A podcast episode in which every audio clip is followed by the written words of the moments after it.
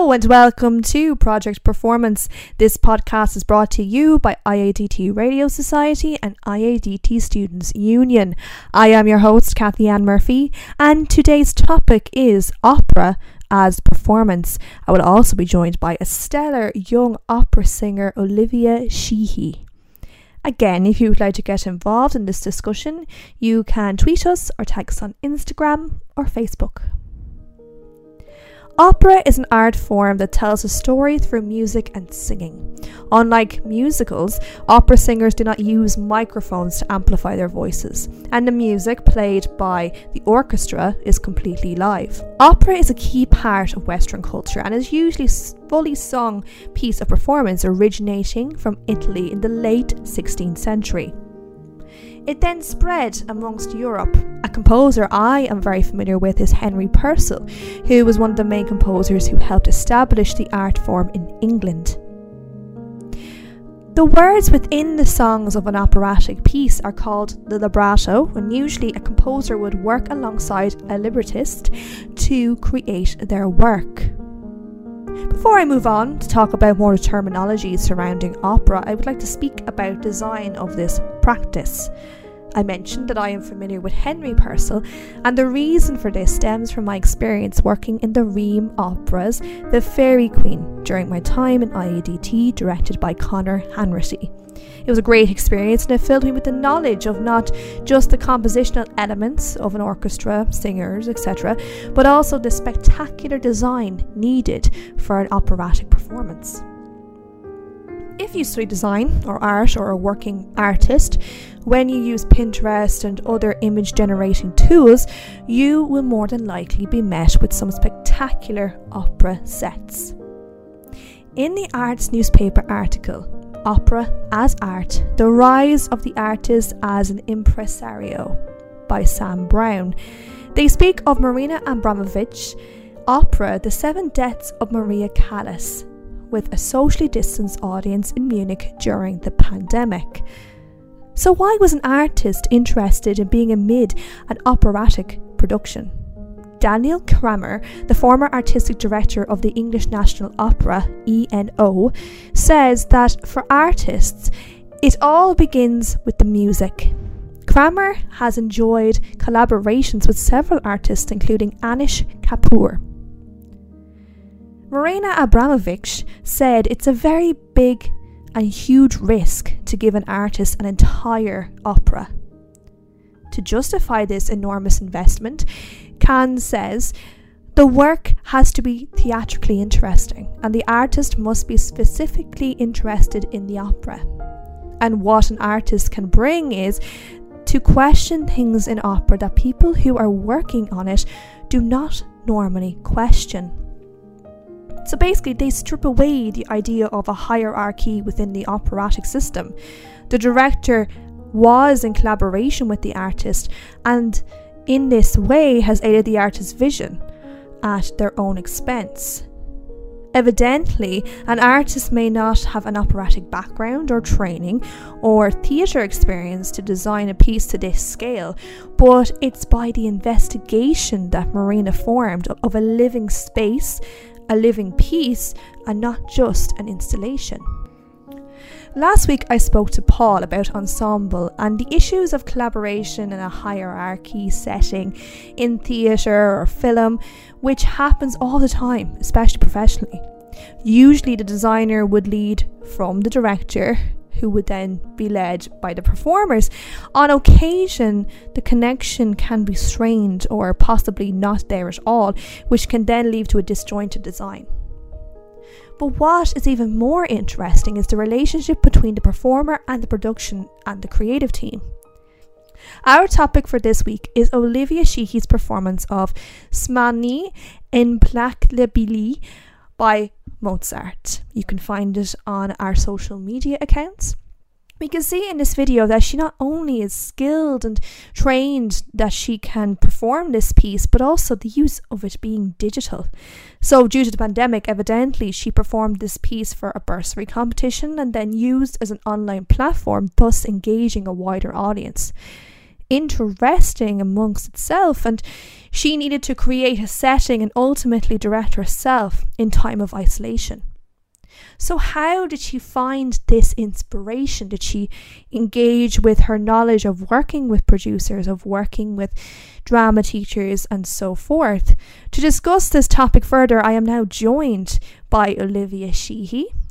Olivia Sheehy is a mezzo soprano, currently a fourth year student in TU Dublin Conservatory of Music and Drama, studying for her bachelor's in music performance. She always has been drawn to music and creative performance, beginning singing and drama lessons at age 8. She is a Ceoil, New Ross, Kilcoole, and Arklow Music Festival prize winner in both solo and ensemble performances. She was lucky enough to perform at the National Convention Centre, the National Concert Hall, Farmleigh House, and the Bord Gáis Energy Theatre, to name a few. While no genre of music was off limits growing up, Olivia has now set her sights on a career as an opera performer. So I go way back with Olivia Sheehy. We were both in the same choir, the Penston Folk Academy in Arklow with Neve Penston. We have also worked on numerous things together, including she helped me with my Jacqueline Hyde performance um, piece, I suppose, for college. She was one of my models and characters, and we have just always kept contact over the years, especially when it comes to the arts and performance. So, hello, Olivia. So, I guess to start us off, Olivia, could you tell us a little bit about your background, where you study, your interest, I guess, to kind of start us off? Sure. So, um, as you said, I'm studying to be an opera singer. I'm a mezzo soprano. And I've, uh, like you said, I've always been drawn to music. I've been doing that since I was very young. Um, when I was eight, I started singing lessons and drama, and I was involved in, you know, I was that very stereotypical artsy kid. I was involved in everything. I was in drama, musicals, bands, like any sort of genre of music, like you name it, I probably have some sort of experience in it in some form or another. Um, it was just something that you know really spoke to me. So again, started studying when I was eight, and then all the way up through um, sort of my school years. I did you know competitions, grade exams, and then I got into college, which was great. I didn't think I'd get in, and it's sort of just been going from there. Just trying to keep working as much as possible, really cool. So I guess you know when we are in our college, we had to put a portfolio together. There was an interview process, and similar to a lot of different courses, there's an audition process for you know acting colleges and so forth. So what was the process of getting into DIT? Did you have an audition? Did you have an interview? What what was expected of you? Yeah, um, yeah, quite similar. Um, we went in. We had to do two pieces and I wasn't classically trained or anything. Like I did singing lessons, but as far as opera repertoire, I was not trained. But I was like, oh, sure, I'll just give it a go. So I went in and sa- sang my pieces, and we had an interview and then an entrance exam on music theory, which I'm amazed that they let me get in on the basis of that because my music theory knowledge is, oh, subpar. But either way, they liked something that I did in the audition room, so they let me in. It sounds like a tough process, and I think everyone, especially in the artistic world, can relate to this. You know, there's this audition process and interview process to get to where you want to get, and then when you're there, you're delighted, you're happy that you found your kind of tribe. And I guess for you, were you always interested in music? Was it something that you always wanted to pursue, especially opera? Did you have any knowledge of opera before deciding to do this course? I mean, music as a whole, I was definitely always interested in, but opera and classical music, it was just, I think I just subconsciously got into it because my parents absolutely love the art form of opera. So music from operas were always on when I was a child. And I actually got to see my first opera when I was, I think I was six years old. And by some weird, like sheer luck, I was on um, a holiday with my family when I was six years old in Verona. And I actually got to see a production of Aida in the big um, Teatro Arena in um, Verona, which was insane. And I remember, like, I think you had to be eight years old to go and see the production, but everyone was just like, no, just if anyone asks, you're eight. And I was six, I didn't know what was happening. I didn't know what opera was. And I remember, like, my uncle was sort of trying to explain to me, like, oh, it's sort of like, um, like, like a story, but with song. I was kind of like, oh, okay. And I just, I think they were worried that, like, I would just get bored, but no, I just was, I became engrossed in it. It really held my attention I don't know if just subconsciously at that age I sort of put that in the back of my mind like, oh, that's really cool. It's just like a storybook or like a fairy tale, but you get to sing this really cool stuff and act out this. And yeah, I think then as I got older and sort of continued on with my music training, the music just appealed to me more um, and I think it suits my voice more than like musical theatre, which I also loved, and I did lots of that growing up. And then when it came time to choose what course I wanted to do, uh, TUD was the best fit for me, really. Really cool. And I guess, you know, it's similar to most artists. And we spoke about this on numerous episodes. I think it's something that needs to be highlighted really in the educational system. And maybe it'll change now that things are different with COVID. Hopefully, things might change. But it's something that's been highlighted quite a lot that these kind of art forms aren't really represented in education. So, for instance, you know, it, in terms of art, so in terms of design and theatre, it is rarely something in, in college and so, something in secondary school that you are looking towards to pursue if that's the way best way of putting it it's not something that it's what everybody wants to do but possibly some schools more than others you know, there's a bit of a, a backing there or a bit of an interest there to push students to follow those careers. Uh, maybe it's down to background, maybe it's down to your own personal upbringing and what you're interested in. But in terms of opera, obviously, there's very little opera available in school, whatever about outside of school, you know, going to classes and, and getting trained. But in school, it's it's very little, especially in music and, in how music is is taught in school. So for you, like was that a huge jump? Um, were you interested in music in school or did you find that you were always wanting to do something else, if that makes sense? Oh, definitely. Like I think another big factor in me deciding to do, to fully pursue it because I think I think there's just I had that moment where you're like, oh, am I really gonna try and do this as a career? And I sort of remember being 16, 17 in my final years of secondary school and just being so bored and just unfulfilled with what we were doing. And I was like, there's no way I can go to college and pursue some not that I'm not academic, like I love I love the pursuit of knowledge and reading and all that, but I was just like, no, I just can't. I need to do something creative because I just if something does not interest me at all, it's very hard for me to be, you know, enthusiastic about it. And the only time I really felt that I was doing something productive in school was if there was a creative aspect to it.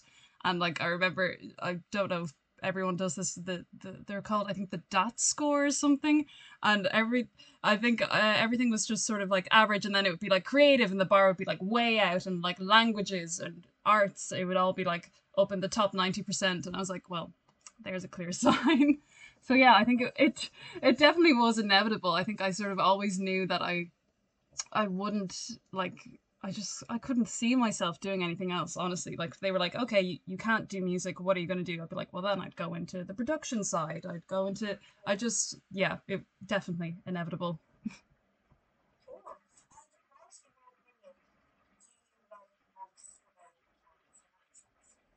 Oh, God. Um, I mean, how do you explain that? It's just it's it's going to sound cliched, but it really is this magical experience. It's like you really to do a live performance you're sort of you're giving yourself permission i guess to go back to that almost that childlike state you know when you would you would be out playing and using your imagination and it's just so freeing and i think especially in like live performance in theater there's not that many spaces left in today's world where you sort of you're allowed to sort of let go and just really just let your mind, your imagination take over and influence what you want to do. Even just seeing a live performance is just it's again it's just it's magical. It's just it's so it's such a unique experience. It's very hard to explain. I just love that aspect of that anything goes really like no matter what's happening in the world if you go and you either see a performance or you're in a performance all that gets thrown out the window and it's just that in the moment moment of like whatever character you're playing and you really it's i guess a way of escaping but it also feels very real as well. So it's it's a very strange phenomenon, but it's just yeah, magical. Cool. And something that I asked all my guests so far is, and it's a tough question, what is the best piece of live performance that you have ever seen? God, that is a hard one. I mean, oh, that is so hard. But um, one that I saw recently enough, I think it was a year ago, maybe two years at this stage. I don't know. Time is becoming more irrelevant as we get closer to Christmas. But um, it was um, it was an opera production of this new opera by um, it was Brian Irvine and Netia Jones called Least Like the Other, and it was put on by Irish National Opera, and it basically tells the story of Rosemary Kennedy, who was the sister of JFK, um, but had a very different life um, compared to him because she had learning difficulty, difficulties at a young age and um, she had a very, very tragic life, um, which led to, I think she was 23 years old and she had to get, and she was force, forcibly given a lobotomy. So very,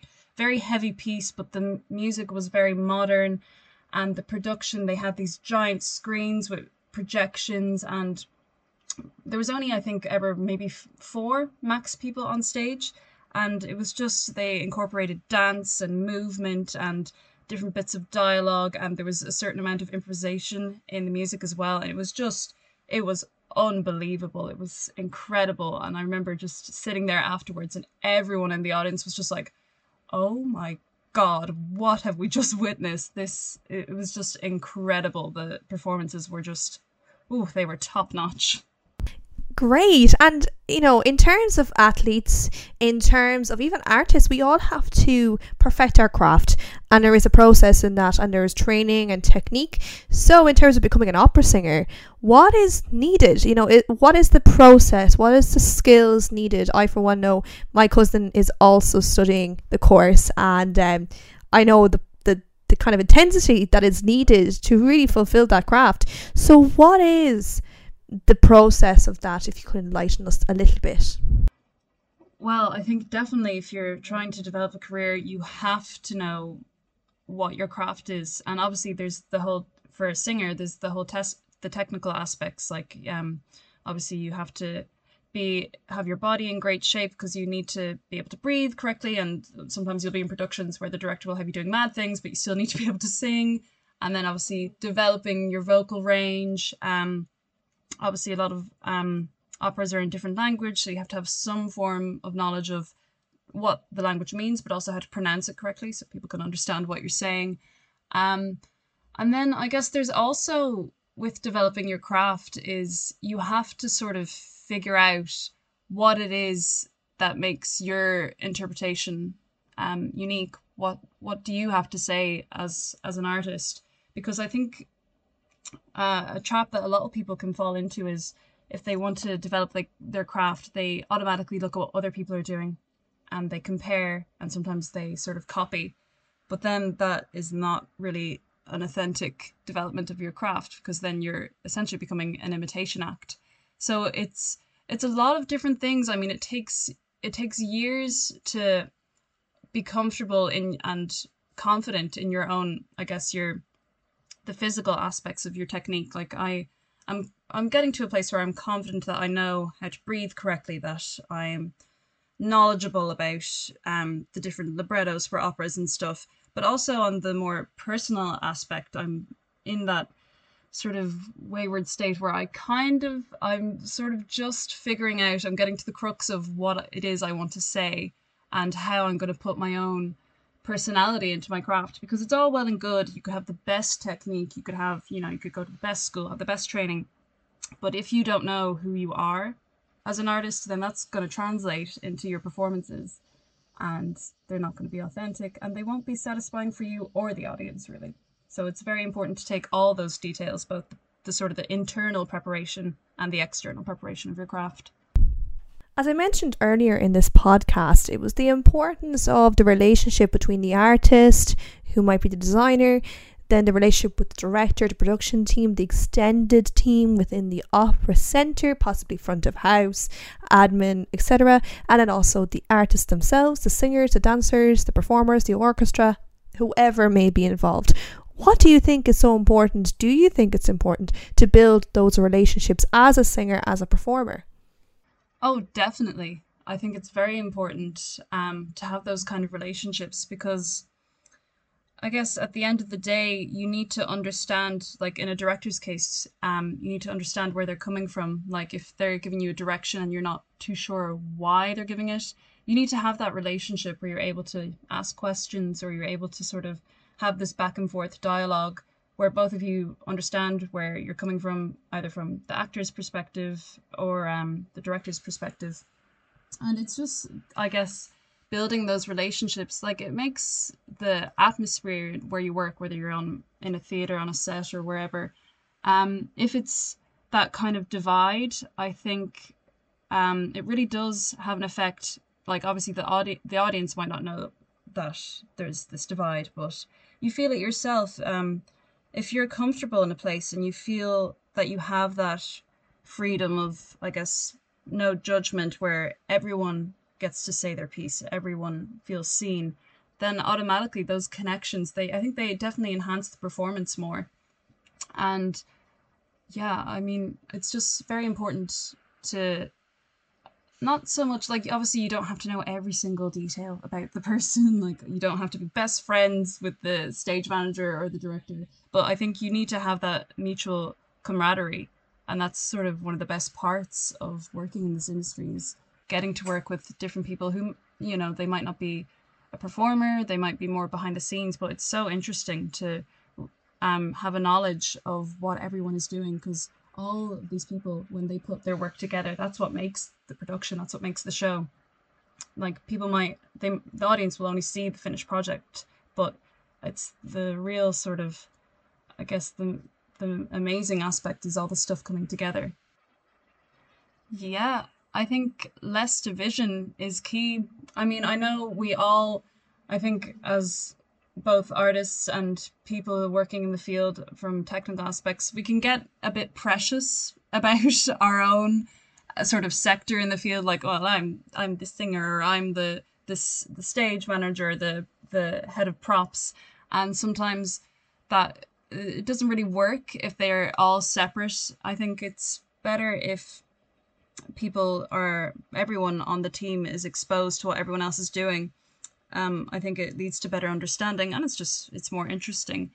Um, so I would say definitely less division. I think I love when one of the things I love is if I'm on a production, there's um sort of a, a team meeting at the start where everyone comes in and the you know the director will say what the plan is and sometimes the the costume designer will um, have sort of a little presentation about what they're doing, what inspired their costumes, what they're hoping for, and then the stage manager or the lighting director or the in the opera's case the conductor, the musical supervisor will come in and explain, you know, the vision of the project, which is great because then I think that remains in the back of the head of everyone at the meeting of like, okay, so at the start they said they wanted to achieve this.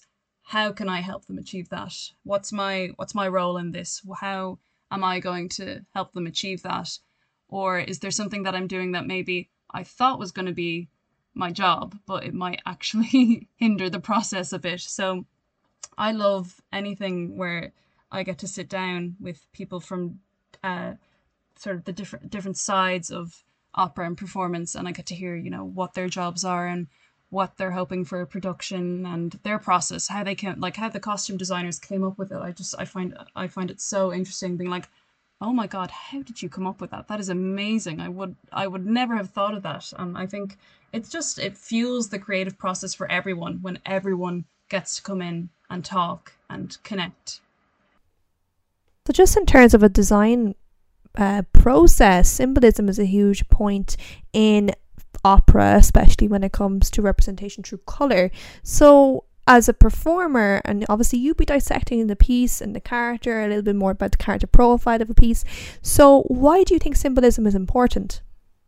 Yes, um, definitely. Um, symbolism can be extremely important, and often that's one of the fun parts of dissecting a piece. Um, even from the compositional aspects, certain composers will use um, these dramatic devices of symbolism. Um, like, for example, if anyone knows anything about Wagner, the Wagnerian operas, he uses these things called leitmotifs, which are basically these little sort of um, tiny little musical phrases that will keep coming back when a certain emotion comes back in the opera or a certain theme or a certain character and they're usually dotted throughout the score. So that's sort of i guess not really an aspect that you might not notice all the time but as a performer when you see that you're like oh so this means that that emotion is back or this character is feeling this now. And in terms of set i love it when there's um sets that have symbolism even if like you don't realize it straight away. Um like I remember I saw a production of um, Cinderella the opera, and I think it was in Glyndebourne, and there was this little heart that they were passing throughout all the actors throughout the opera. I didn't realize at the very start, but it was just again that sort of I really I enjoy symbolism a lot because I think it creates this great um, connection um, throughout the story, and I think when it's done well, and it obviously it can be subtle but also recognizable at the same time. I think it really does heighten the you know the story that you're trying to tell and it can make it that much more interesting and it's also fun when you're like oh so that's why they're doing that. Oh that's really interesting. I think yeah it can be very very important in performance especially in opera.